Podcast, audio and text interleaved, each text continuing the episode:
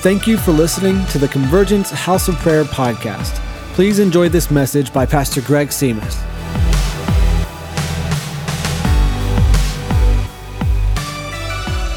Well, good. Happy Easter. Turn to your neighbor next to you and say, Happy Easter. You can kind of drag that out if you want. Happy Easter. Isn't that great? They were trying to set the chairs up today. So I'm going to move them again. You know what? I, I, this was not part of my plan as of uh, this morning. And then, um, as I was praying, it became part of my plan. Is that all right? How many of you have never seen this, these chairs on the stage like this before? This is your first time seeing it stop. It is? Really? You're the youth pastor. Usually you're with the kids. So I had to grab some water. We're going to move this around a little bit. And so um, we're going to try and do, uh, I don't like this, but we're going to do it like that. All right? Turn to your neighbor and say, Happy Easter. Why don't you let them know what you're going to eat this afternoon? Go ahead, take a few seconds. Go ahead, converse. And then tell them how much you're going to eat, and then tell them that you're going to repent afterwards. That'd be good. All right. Okay. Well, I'm going to try and get you out by two. So. Well, so good to see you guys. So good to see you guys. Yeah. Yeah. I mean, I'm looking, I'm scanning the room. Man, super good. How many people here for the first time? Several of you? All right. All right. Wonderful. Welcome. Glad you're here. Yeah. Um, we're going to be all we're going to be all over the uh, the Bible today. You know. So is that cool? So, um, if you want, let's, uh, let's go to John chapter 1, and then we're going to look at verse 1 and 2. and then, um, and then we're going to preface Philippians chapter 2. We'll bounce into Ephesians, and, and uh, who knows where it's going to go. So, that's a completely unplanned Easter message. Do you know what I'm saying? So just say, be led by the Spirit, PG. Excellent. I plan on doing that. Okay. Do want to say hi to, I was waiting as, the long, as, as long as I could for Nina to come in here, and she's out with the kids. So, uh, but Ryan's here, and Nina are here, so we're super grateful. Oh, as usual, here comes Nina on time. So, won't you guys stand? Let us welcome you guys. So glad you're here. Super great. So glad you're here. That was a big surprise. Yep. And that's their little baby girl. So they have four kids. Wow. Yeah, that's what I'm saying. So the, if you're praying for them, increase the level of intercession. Uh, and man, I saw, I saw, how many you guys remember Ada?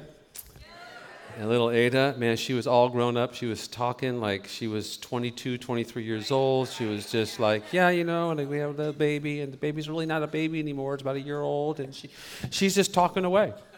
And uh, and and then Malachi, Malachi, and man, so so amazing. So glad you guys are here. We just completely welcome you, completely. Is that right? Lovingly welcome you. So good to see you. All right. Uh, John chapter 1. Did I tell you to go there? All right. Um, this is going to be a little bit of a continuation on the, uh, the Father Heart. We've been on that series for the last two weeks. Next week, I want to talk to you about the Good Samaritan. And, uh, oh, the prodigal son, actually, sorry, the prodigal son. And uh, just really demonstrating the Father's heart in that, in that, uh, in that analogy, that story. But, um, but today, we're going to talk about. Um, the resurrection. I mean, if anyone needs to be celebrating and being loud and being thrilled and excited, it's everybody in this room who knows Jesus. That was a little lame. If anyone is going to be excited about especially today, about the resurrection, it should be you guys.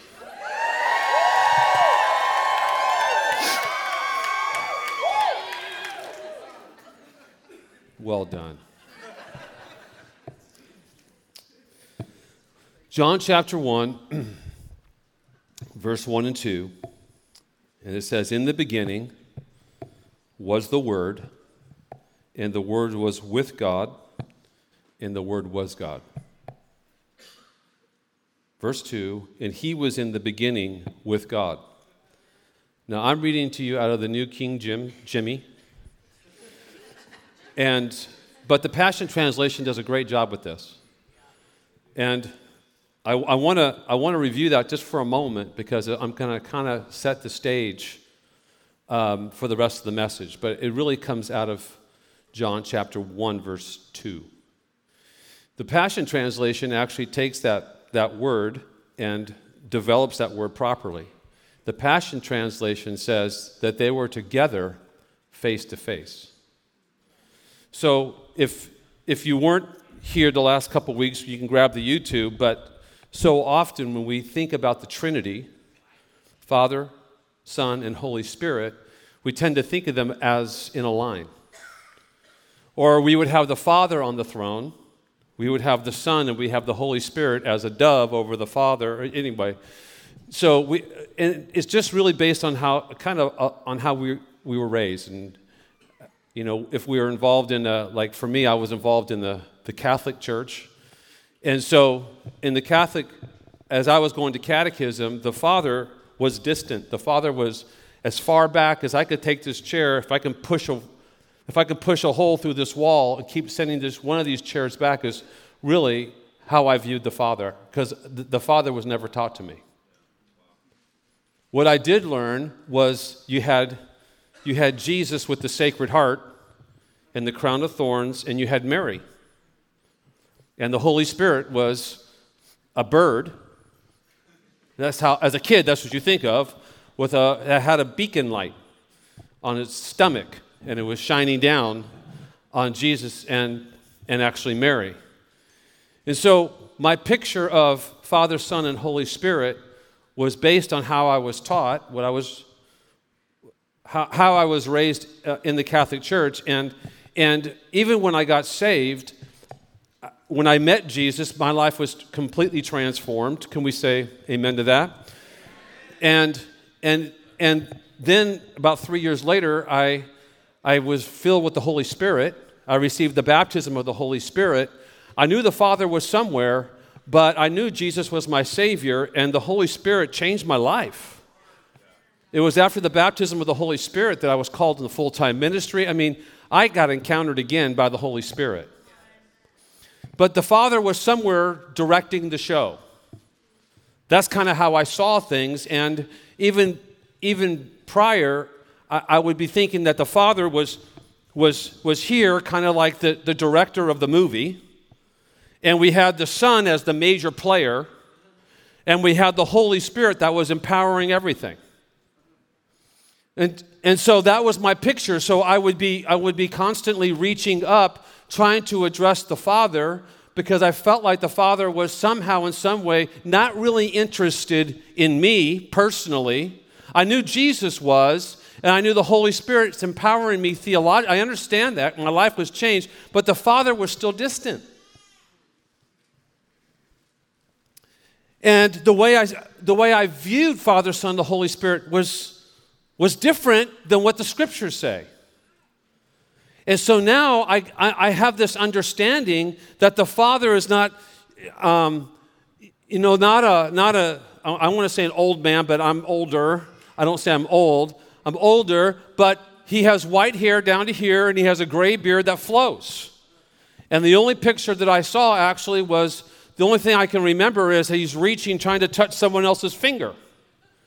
In a painting that was it Michelangelo? Okay, the great painting. That's my picture of the Father. Then I'm reading the Gospel of John and I'm saying, I'm, I'm, I'm reading that Jesus came as to demonstrate who the Father was. I mean, his sole purpose was not only to save humanity, provide a way for humanity, but actually to demonstrate who the Father is. So much so that he says, When you've seen me, you've seen the Father. When we read John 17, which we'll jump to in a few moments, I didn't tell you about that chapter, we'll hit John 17. When, even when we read, read, read John 17, it's the great prayer to the Father, and basically Jesus is saying, I represented you well, I revealed you well. So the picture that we see in John 1, verse 2, and actually in John 17, is not a God that's, it's not laid out like this all in a row, looking at us, hoping we do well, and us performing in such a way that we actually win His love.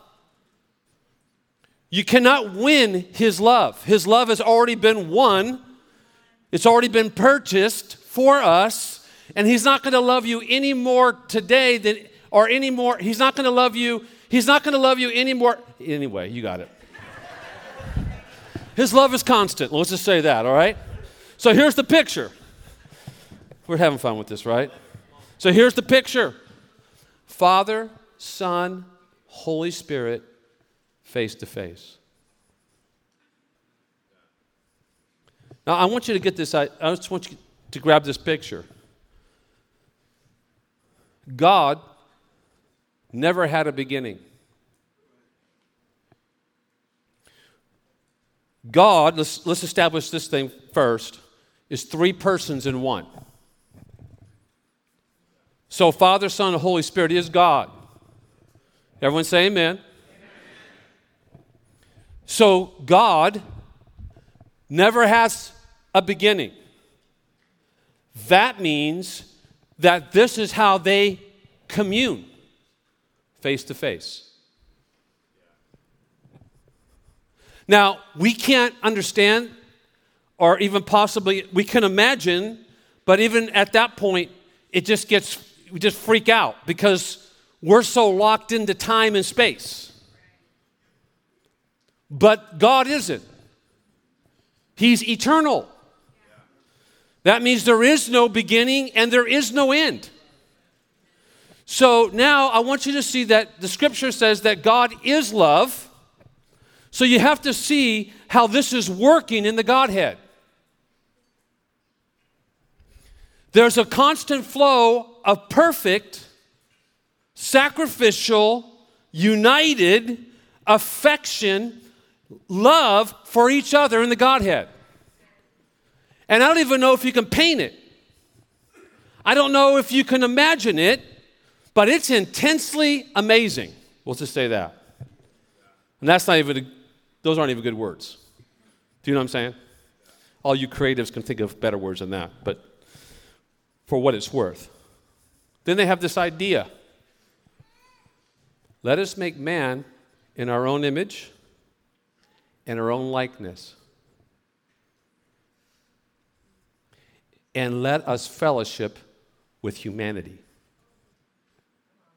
What just happened? So he creates, can't go back to this, you can see this all last week. He makes the world, the universe, He creates the earth, and out of the, the clay of the earth, He creates man. In His image and likeness. He creates man, and the scripture says, this is man. Anyway, terrible. But takes man and he puts him in the garden. And now He's in the center of the circle.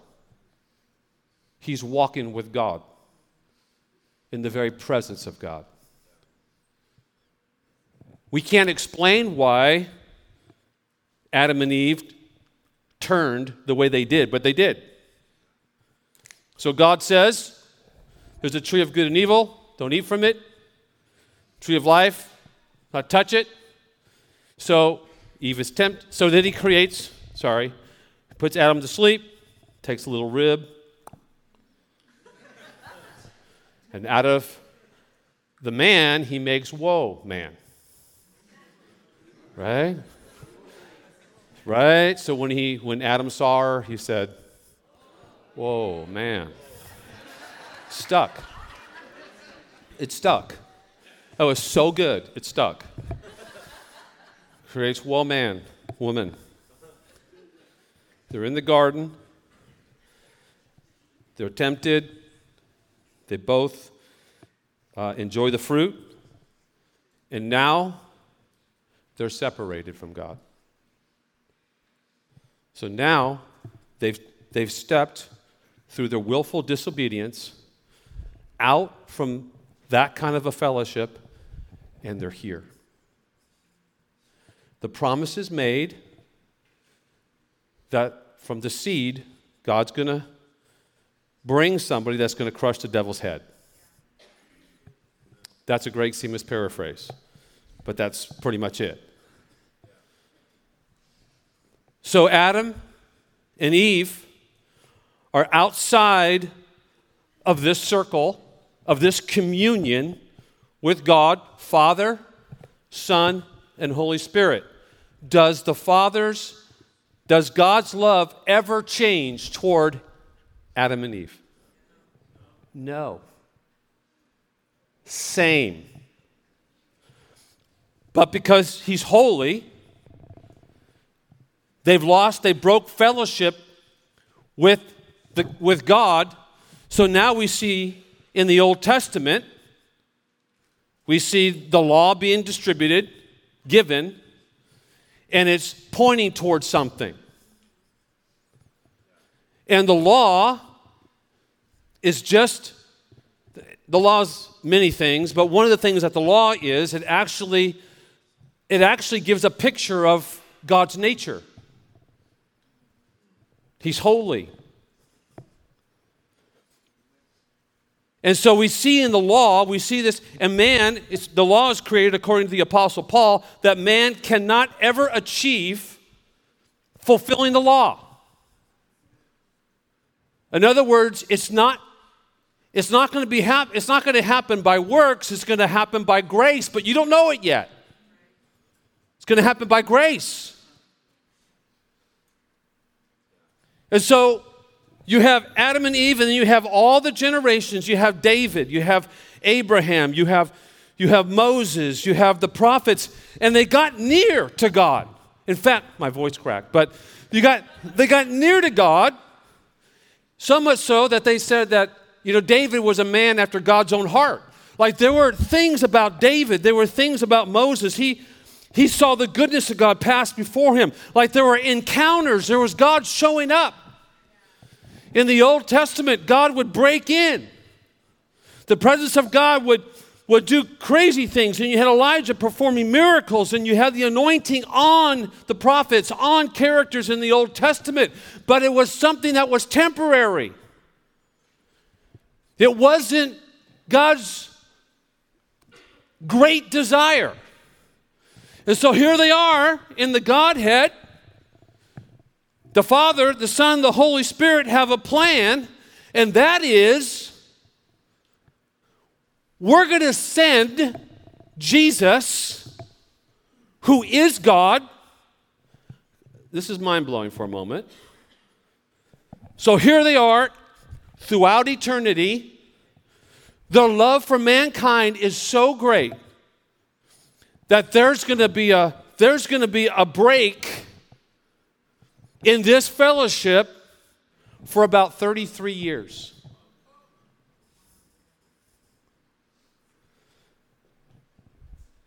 How do we get mankind right here? How are we going to do it? I don't think God, I don't think it took him long. He is omniscient.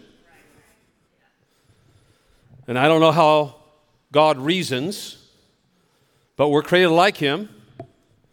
So, anyway, how, how do we do it?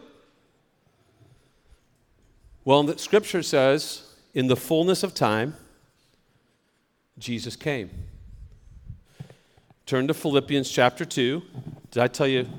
I did tell you Philippians, Philippians, right? All right. When you're there, say amen. You hear less pages and more, you can't hear devices, but I assume you guys have your devices.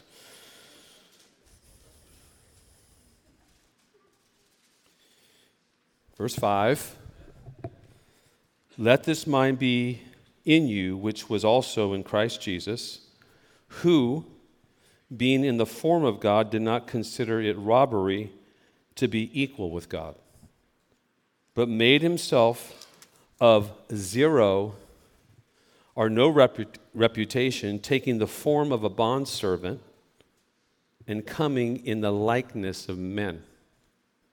It's called the incarnation. God becoming man. And that's what we celebrate at Christmas. Verse 8 And being found in the appearance as a man, he humbled himself and became obedient to the point of death, even the death on the cross. Why is that significant? Because the cross is a criminal's death. So, so Paul makes a point. It wasn't just that he died, he actually died on the cross. He, he was framed, there was a false trial,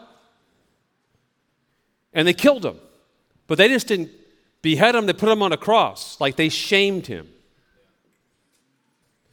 So, the, the picture I'm trying to convey to you this morning, and I know this is not your traditional Easter message, thank God, because you guys know about that, was that I, I'm trying to convey to you that, that there was something that took place here.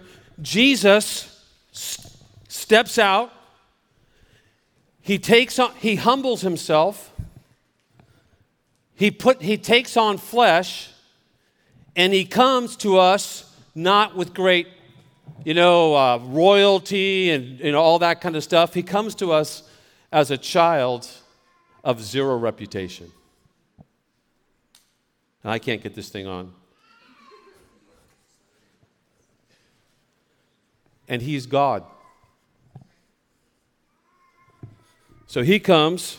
I'm trying to illustrate. I got this during worship. It's terrible. I'll try. And he dwells among us. So for three years, he comes into broken humanity. The God who actually created you and you and you and me, we're sinful. We raise our fist to God. We're, we're blasphemous. Or we feel unworthy. We're shamed. We feel shame. He comes and he dwells among us. The scripture says that he healed. He didn't come condemning humanity, he brought life. What did he do? John says that he dwelt among us to reveal something, and that, who, and that is who the Father is.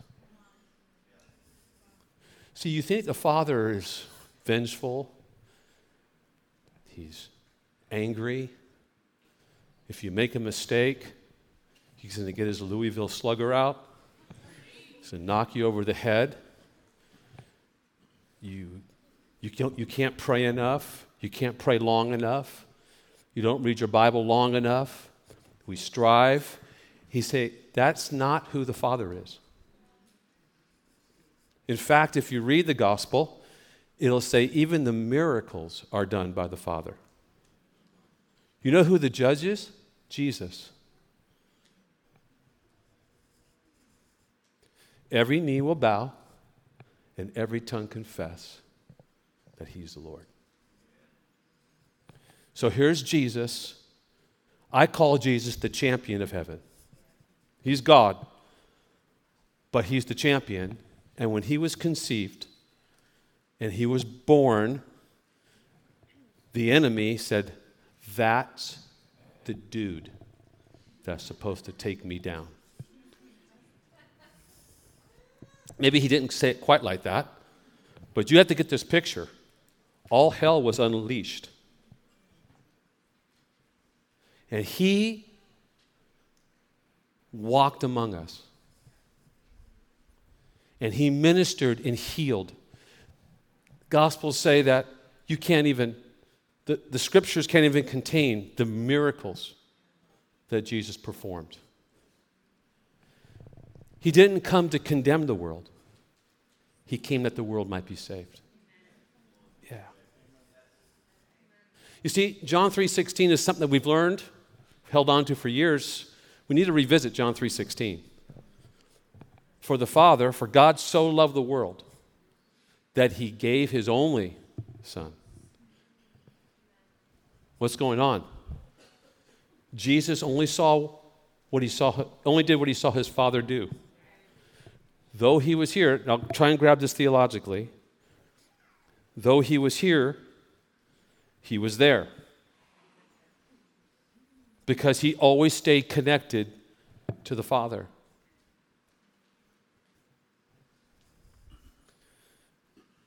The disciples would say, Send the crowds away. They're hungry. Let them go get something to eat. He goes, You feed them. So he feeds 5,000, probably 10,000.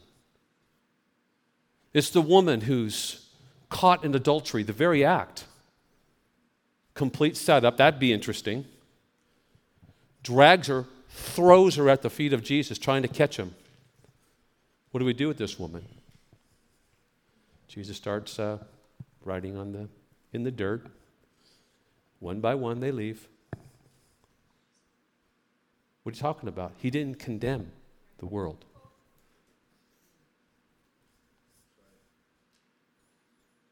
Now, wheat, that's another message. I don't want to go there because that'll be another hour or longer, maybe shorter. Don't, don't condemn people. Why? Because you're not condemned. Where did Jesus find you? I was pretty jacked up when he found me. I didn't have to clean myself up to come to him. I tell people, they say, Well, I got to get my life right before I come to Jesus. I said, That's like washing your hands before you take a shower. don't use that, that one. That's, I've used that for years, but don't, don't use that one. This doesn't make sense. So Jesus leaves the face to face encounter to go face to face with humanity. And we know, it says in Isaiah, that he was, he was beaten to a pulp to where you couldn't even recognize him. In other words,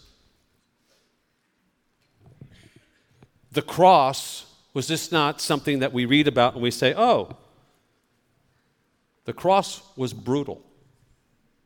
And that's, that's all about Good Friday, right? But the cross was brutal. You actually had to push yourself up on that piece of wood in order to breathe. I mean, it's still one of the most painful ways of, of being killed. And so Jesus didn't take, the, not only did Jesus die for us, he didn't take the easy way out either. And so they mocked him, they spit on him, they punched him out, they grabbed his beard, pulled it out in handfuls.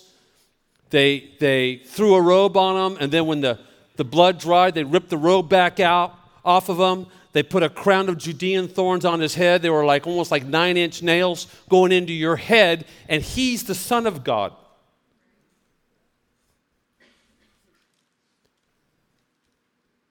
Why is he doing this? Because humanity is right here.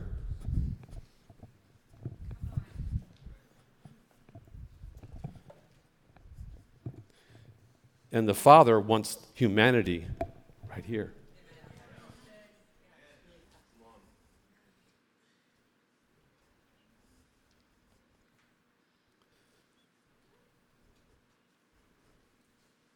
But for whatever reason, we think things that happen in our life and we're whispered to or we're lied to, that somehow it's God's fault.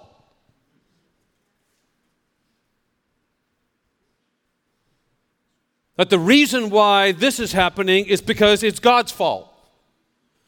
And He's the one who actually put on flesh and came to us as a man, was brutally punched out, and killed.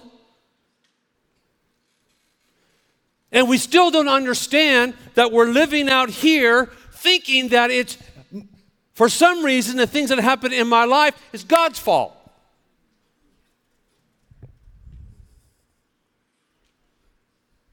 And so he's, Jesus is pushed onto a cross and he's nailed. All of hell is breaking out against him. But he knows that the cross is something that's going to actually create something for humanity. But humanity at this point is trying to find purpose. They're trying to find a reason for their existence. So that's how we have religion. Religion is man's search for God. Religion is something that man has created to actually appease a creator. The cross was the appeasement. What does that mean? That means you don't have to strive to earn your way to heaven. You just need to accept the grace of God that was provided. But that can't, that can't be true. That's, that's, that's good news. The, the news is too good. So we have people in Sri Lanka pulling on vests and destroying themselves and people with it. We have the Crusades in the, mid, the medieval days, destroying other people for the sake of religion. Religion is, will never be the answer. Christianity is not a religion. You should say amen to that because it's true. Christianity is about relationship. I don't like religion either. Religion has blinded so many people from this union. So for me, it was the seven sacraments. For a person involved in Islam, there is no love in Islam. I've talked to people, they don't even talk about love. God is not a God of love, it's vindication. So I'm going to pray five times a day to keep the anger of God away from me. And if you look at whether it's Hindu, whether it's Islam, whether it's whatever it is, there's this God that's distant. And when Jesus came, he came near.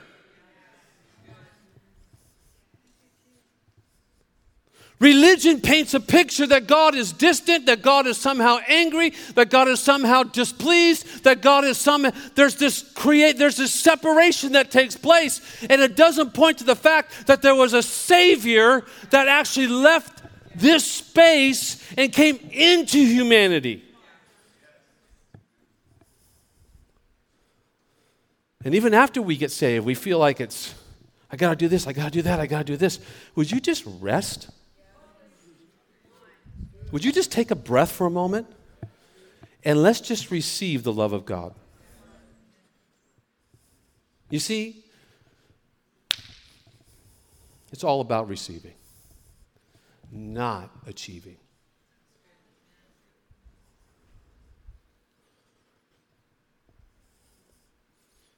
So Jesus, turn to John 17. I saw Jordan walk up, so out of the corner of my eye. I better use my iPad. You guys ready?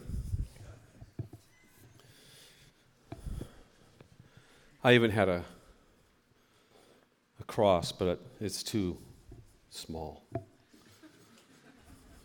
Still a cross, it's just too small.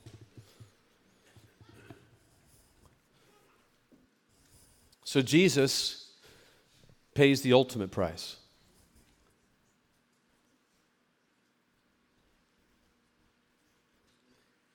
And if I had a cross big enough, I would put it right here.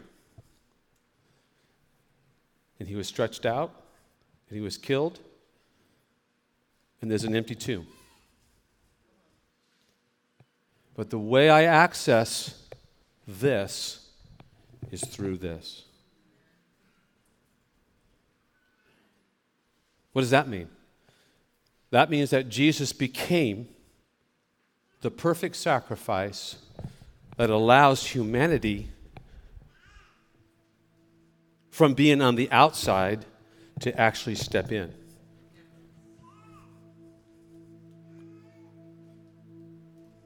What does that mean? That means the reason, my voice is cracked again. There you go.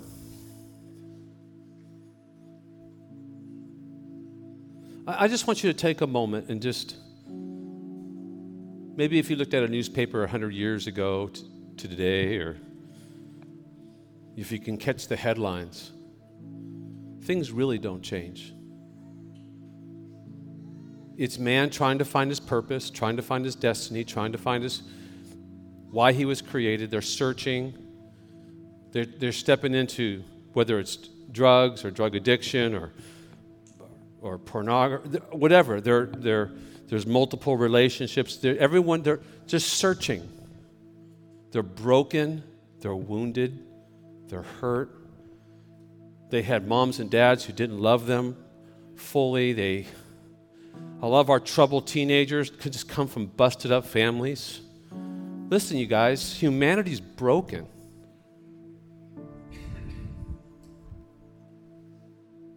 I mean, if it's on Easter Sunday and we're ready to celebrate and we get news from our brothers and sisters over in Sri Lanka, 200 people are killed in our churches, humanity's broken. But there is provision to actually make someone whole again. And it's the, it's the, it's the cross, it's the resurrection of Jesus. Obviously, the resurrection of Jesus turned the tables. I mean, I was just reading this morning how the priests were, in the Gospel of Mark. Jesus is suffering on the cross, right? Jesus is, is, is it, he's screaming. He lets out this final yell. I don't even know what that even would sound like, but it was, the scripture says it was loud. It wasn't, Father, Father, why hast thou forsaken me? That's King James. Why have you forsaken me? But at the very end, he just lets out a yell, Wah! Whatever that is. And they're like, don't, don't, don't, don't, don't. No, oh, Elijah's going to come. Oh, Elijah's going to come. Don't, don't bother me. Well, let's see what happens. Let's see what happens. Let's see what happens. They're, they're just doing this. They have no clue. He dies. His body is put into a tomb. And we know the story, right? The resurrection is powerful because Jesus destroyed death, hell, and the grave. The resurrection is powerful because the scripture says that he actually plundered hell. He grabbed the keys, he grabbed all authority that we lost in the garden, and now he has it. But more than more importantly, he's actually created a way for us to actually be face to face with the living God. No longer on, on the outside, no longer struggling to find our purpose, our calling, our destiny, whatever. The, the void, the empty space that's in our heart, whatever we're doing, we're searching, we're searching, we're, we feel like it's just good enough, all this kind of stuff. And the reason why He's created you in His image and His likeness, that's how you're created. And only God can actually com- can complete the picture of your life.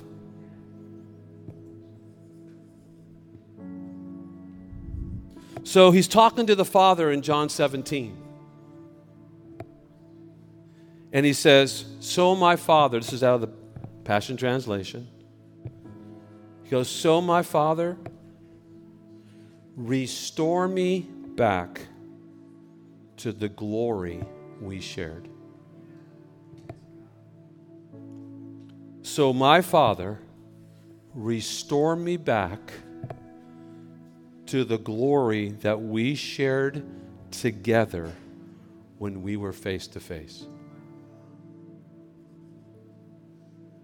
How does God the uncreated. Love humanity, love you so much that there would be a, I, I don't even know how to theologically describe it. I'll just say this He leaves and puts on flesh. He dwells among humanity. He goes to a brutal cross. He raises from the dead. Oh, all hell must have just shuddered. They said, It's over. It's over. And now, Ephesians says that he is seated at the right hand of the Father. It says here in Ephesians chapter 2 But God, being rich in mercy because of the great love, the great love with which He loved us, even when we were dead in our trespasses, made us alive together with Christ. By grace you have been saved. You can clap louder than that. Listen. By grace you have been saved and raised us up with him and seated us with him in the heavenly places. Where? In Christ Jesus. The Passions, let me just take that phrase, seated us in heavenly places. The Passion Translation says this that we're co seated as one with Christ. Where does that put you? Are you out here striving? Are you out here reaching? Are you out here? You're out here reaching when you're really right here. Well, how can I be in two places at once? Well, in the spirit, you're right here, but somehow our mind's been a little twisted thinking that we're out here. How do we know? Because we keep trying to earn His love.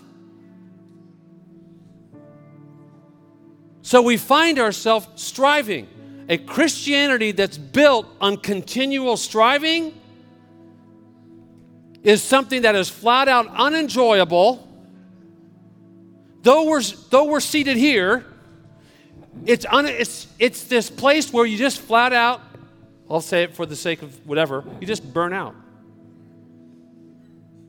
An indicator of burnout in this guy's heart is when I've actually positioned myself here trying to earn the love of God.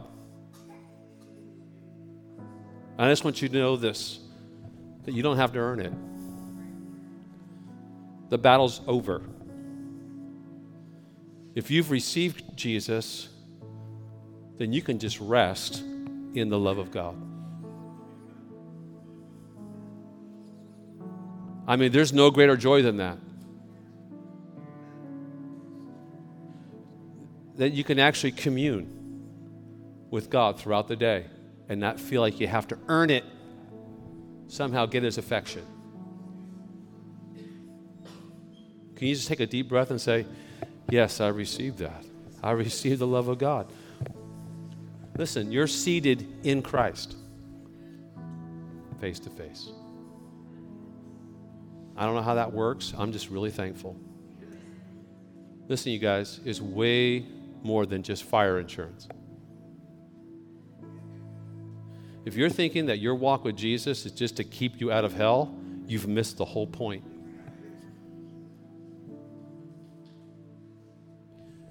It really is too good to be true. But it is.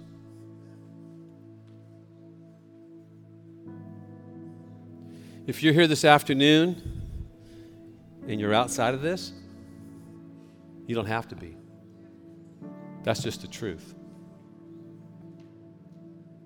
You know, Romans says we've all sinned and fallen short of the glory of God.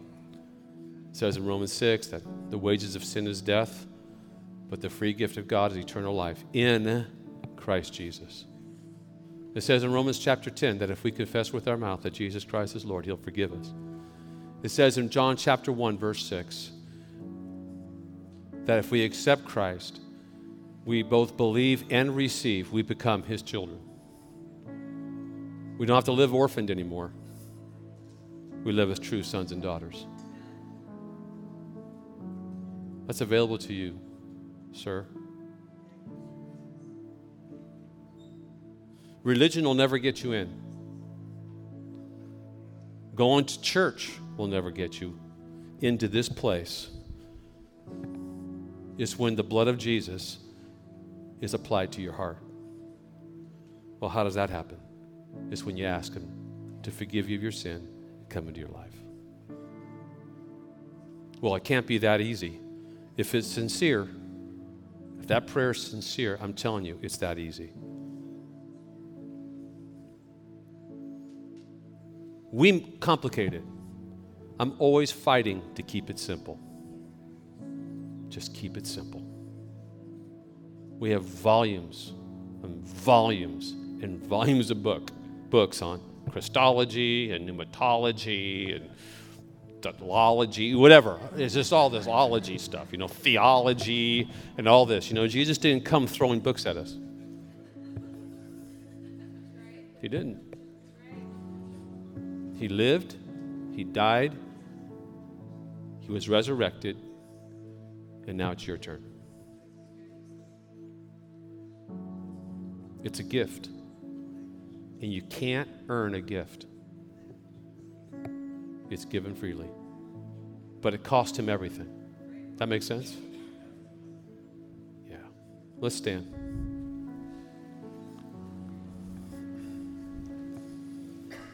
There's two things I want to do. First of all, if you're here and you don't know the Lord, you've never given your heart to Jesus. I'm not talking I'm not talking about going to church. I'm not talking about you know that you've been in church for 20 years. I'm not talking about that you're Baptist, Assemblies of God. And, you know, I'm not I'm not talking about you know thinking that you're good enough or that you're I'm not talking about that either. I'm talking about have you, have you asked Christ into your heart to where you know for sure that you're saved? And usually on Easter, a lot of people that come through are, are they love Jesus, but there might be one or two that don't know the Lord. And uh, with every every head up, every eye open, if that's you, just say, I, I need to find Christ. I need to ask Jesus into my heart. If that's you this, this afternoon, just put your hand up. We'll celebrate with you. Anybody in this room? Okay. Here's one that's a little closer. If you're distant from the Lord, like you've made decisions away from God, and you're kind of living, you're living independently from the Lord. And that could be for a number of reasons. You could be bitter, you could be, I don't know, there's a lifestyle you're choosing and you're feeling this moving in your heart to come back to the Lord. I want to give you that opportunity. And if that's you, would you kindly slip your hand up and I just want to pray for you? I need to get my heart right with the Lord. Okay. God bless you. God bless you, sir. God bless you. Anybody else? God bless you. Thank you. Anybody else? God bless you. Thank you. Anybody else? God bless you. Thank you.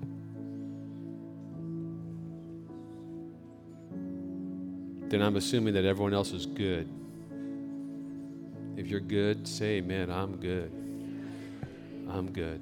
I'm good. For those of you who lifted up your hand, if you wouldn't mind, I'm not going to have you come forward now, but after service, after we close. Uh, I think, Andrew, you closing? That he could maybe direct you so we can just pray with you. But let's just let's just pray together, all right? If you if you feel comfortable, maybe put you can hold the person's hand next to you, or you can put whatever. Just kind of connect. Put your hand on someone's shoulder, whatever you feel like doing. Just there is something about a corporate, just a corporate coming together as, as family. First of all, Jesus, thank you that you came. Thank you, Lord, that we stand in this building redeemed, purchased, by the blood of Jesus. Thank you, Lord, that the, the blood has been applied to our heart, just like in the Old Testament, where the blood was applied to the doorpost. The blood is applied to our heart, and it's there atoning for us, working righteousness in us. And when the Father sees the blood of Jesus stained on the heart, we're declared righteous. Can we just say, Thank you, Jesus? Thank you, Lord. And we, we stand this afternoon as sons and daughters, royalty, commissioned to take this gospel to the broken and to the lost. So, Lord, we just pray that the fire of God would be ignited in our hearts. We just thank you, Lord, that we get to recognize this Sunday as Easter Sunday, that the tomb is empty, and we celebrate that you defeated death, hell, and the grave that you are the champion of heaven, the Son of the living God. So grateful. In Jesus' name. Amen. We're going to have Andrew come on up. Yeah, why don't we give Pastor Greg a hand? That was an awesome message. Thank you, thank you, thank you. Right now, I want to invite the uh, the ministry team up. We're going to have a ministry team here for about 20 minutes. If you have pain in your body, uh, we'd like you to, to pray for you. If you have some sickness going on inside, internal disease, anything, we want to conquer that with the, kingdom of heaven. Uh, we want to lay hands on you and pray for you. If you want to receive Jesus and you didn't have the, the, the guts enough to say it at first, I'm going to have some people up here to let you have another chance. And we want to care we want to care for your soul. That's what we're about. We don't want you to see we don't want to walk you to walk out of this building not connected to Jesus. So come on up if that if that's you. If you need a fresh touch from heaven, I would encourage you to come up as well. If not, be blessed. Have an amazing resurrection day celebrating the life of Jesus that he gave us. Be blessed, everybody.